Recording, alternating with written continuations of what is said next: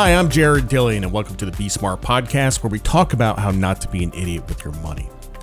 Because people do that all the time. Um, I got a couple things to talk about. So, I am thinking about doing stand up comedy, which is something I've been thinking about for a while. I mean, the history of this is, you know, when I was a kid, when I was a teenager, stand up comedy had this boom in the early 90s, and there were comedy shows everywhere, especially on MTV. And I used to go to comedy clubs. This was back when I was in the Coast Guard, and I would go to New York and I would get the free tickets at the USO, and I would go to these places. And it was, I mean, there was like a comedy bull market. Like it was fantastic. Uh, I saw some incredible stuff this is like a bucket list thing for me. I'm not trying to make it in stand up comedy. I, I, I, have I have no desire to practice for hours and days and weeks and get to be really I really just I just kind of want to do it once and if it works, if I'm good, then I'll keep doing it. But if I bomb, then I'll stop. And, you know, that's, I, I just really want to give it a try. And I have a lot of respect for people who do this because that's a very daunting task is to stand up on stage and try to make people laugh and um, you know there's hecklers and stuff like that but um, you know people tell me that my writing is very funny and people say that you know just joking around among friends i'm very funny but i'm sure that's true of a lot of people you know i'm sure a lot of people are funny but it doesn't necessarily mean that it's going to translate into a stand-up routine so anyway uh, I'm not really worried about bombing. Um, I don't have a fragile ego. People take shots at me all the time. Um, you know, I get I get booed for the opinions I write. You know, on on Bloomberg and stuff like that. Like I get some hate mail, but it's all good. Whatever doesn't kill you makes you stronger. So there's two comedy clubs in Myrtle Beach. There's Comedy Cabana and Comedy something else, Carolina Comedy Club. Um, I've been to Carolina Comedy Club. It's it's great. It's a good place. The problem with these places is they don't allow X-rated material because this is Myrtle Beach. It's a family town. Whatever. I this place is super aggravating sometimes. You know. Anyway. Um, and that's my whole shtick is I do X-rated material. That's basically that's what I would do. So, um, and even though this is an explicit podcast, I, am not going to do any of my routine on this podcast because it would be a bad idea. Let's put it that way. They'd have to have another rating beyond explicit. Like just, you know, it's like the NC 17. Like they just have to have something else. I have some clean material, you know. Um, I have this bit that I do about the first time I got a foul ball. Now, you know, I I've been to so many baseball games in my lifetime, and I got to be about age 39, and I had never gotten a foul ball in my entire life. And I had a big resentment about this. Like, you know, when I was a kid, my dad was in the Coast Guard. We didn't get the box seats. We didn't get the seats by the field. Like I was up in the second deck and I would watch the game, you know, and the first baseman would catch a foul ball and he'd give it to the kid in the front row. And the kid in the front row gets like 10 balls a game and I was super jealous, you know, and that was like the beginning of class warfare for me because the kid in the front row was getting all the balls and I got none. So my whole life, I never, and I had close calls. You know, I was at Yankee Stadium uh, behind home plate, about 10 rows back, missed it by one seat. Uh, I was at a minor league game in Connecticut. I had a ball clank off my hand. I was at a spring training game where I literally caught the ball, but a 10 year old kid stole it out of my hands. Like, so I had had so many close calls. And I was at a Pelicans game with my brother, and we're, we were standing up on the walkway on the first base side. And the, the hitter hit a foul ball, and it was coming right towards me, and it bounced right in front of me, and I caught it. And I was like, oh my God, I caught my first foul ball of my entire life. And by the way, if you catch a foul ball at a minor league game, it counts. Okay, it counts. So this kid comes up to me and he's like, Hey, mister, hey, mister, nice catch. Can I have the ball? I was like, Beat it. I'm not giving you the ball.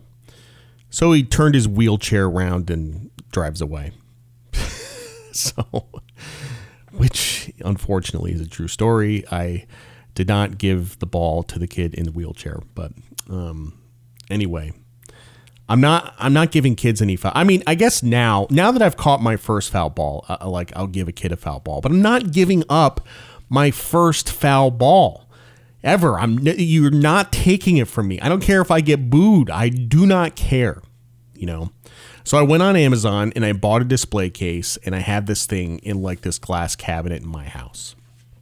Now the funny thing about catching that foul ball is that my life changed. Like I don't know what it was, but from that point on, I started falling ass backwards in the money.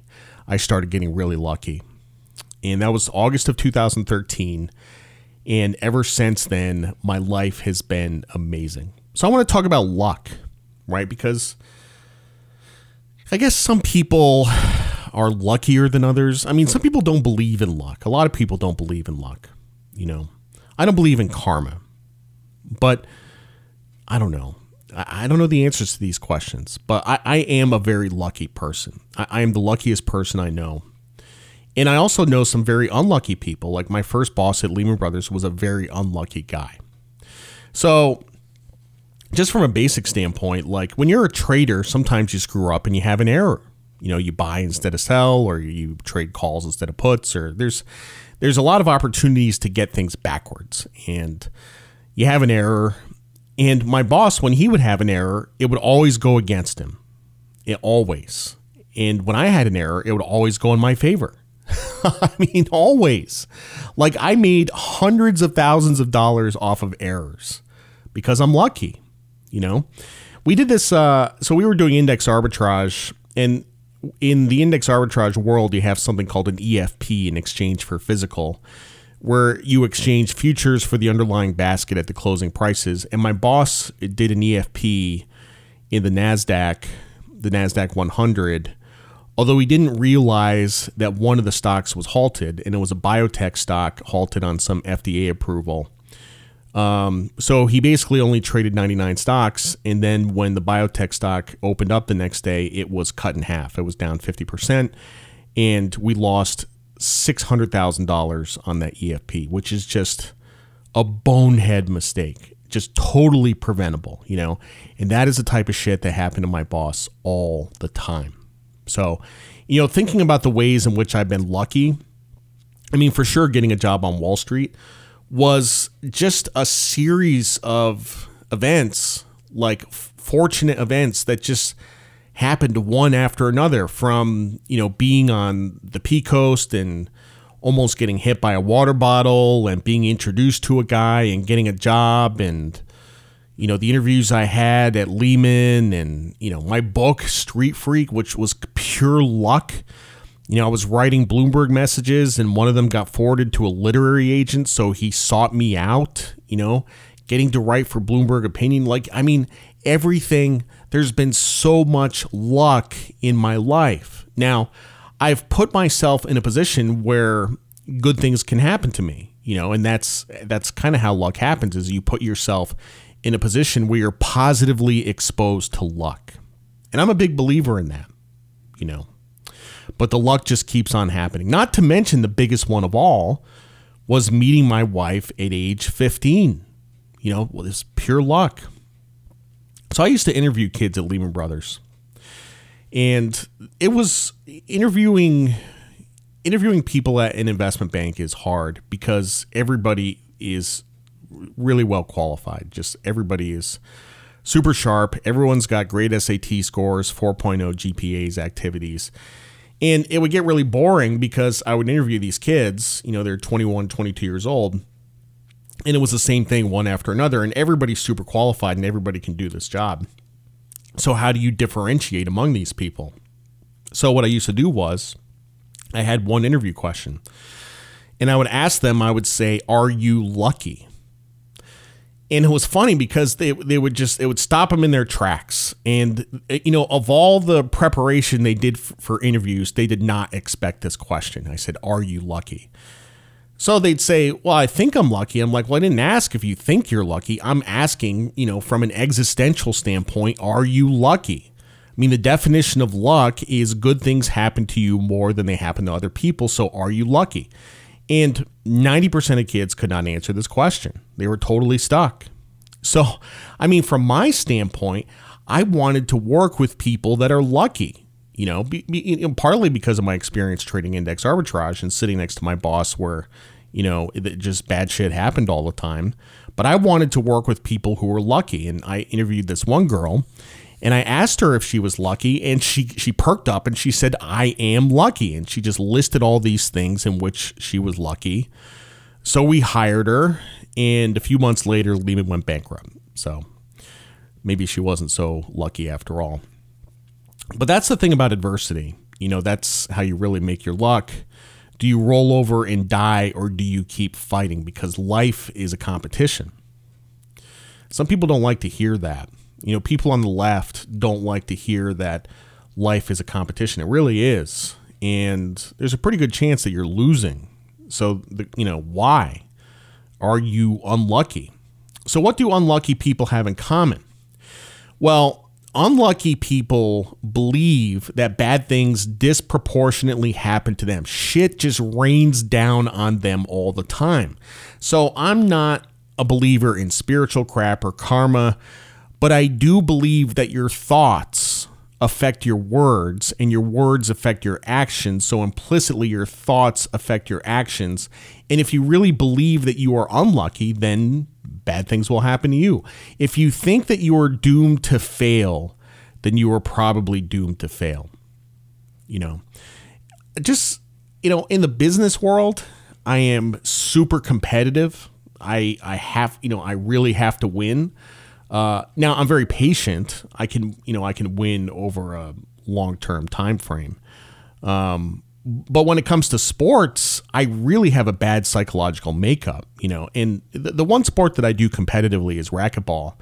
And if I start making mistakes, um, if I start hitting it into the ground and making mistakes, I get down on myself you know, and I basically just self sabotage, which is the opposite of what you're supposed to do. I'm not really a good competitor when it comes to sports.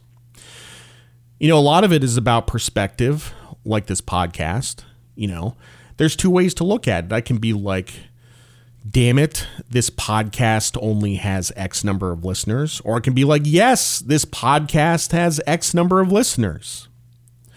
Another tangentially related topic is how people handle success. And if you go in the bookstore, if you go in Barnes and Noble, there's hundreds of books on how to handle failure, but there's no books on how to handle success. And that's really important. And, you know, sometimes you see people who become really successful and then they're just a nightmare to deal with. You know, I see it all the time. It's really hard to stay grounded, which is why Pat Sajak is my hero. So, a couple of years back, I was doing some speaking gigs at banks on mental health, and I used to tell my story. And, you know, a funny thing happened. I have been telling my story for years, but in the last year or two, when I tell my story, I get choked up, you know, because if you know my story and all the stuff that I've been through, I mean, really, like, I am a walking miracle and I forget that. You know, on a daily uh, on a day to day basis, you know, when I'm just cranking on subscriptions or writing or whatever, I, I forget how hard the journey has been and you know all the pain that I've gone through. But I don't get choked up because of the pain. I get choked up because I'm so grateful for what I have. So what I encourage everyone to do after listening to this podcast is to go make a gratitude list. And a gratitude list is a list of all the things that you are grateful for. And it's a very good exercise. I highly recommend you do it. And it's a good way to stay grounded and stay in the moment and think about how lucky we all are because we all get to play this game and we get paid to do it, and it's the greatest thing in the world. That does it for me today. You've been listening to the Be Smart podcast. I'm Jared Dillian. See you later.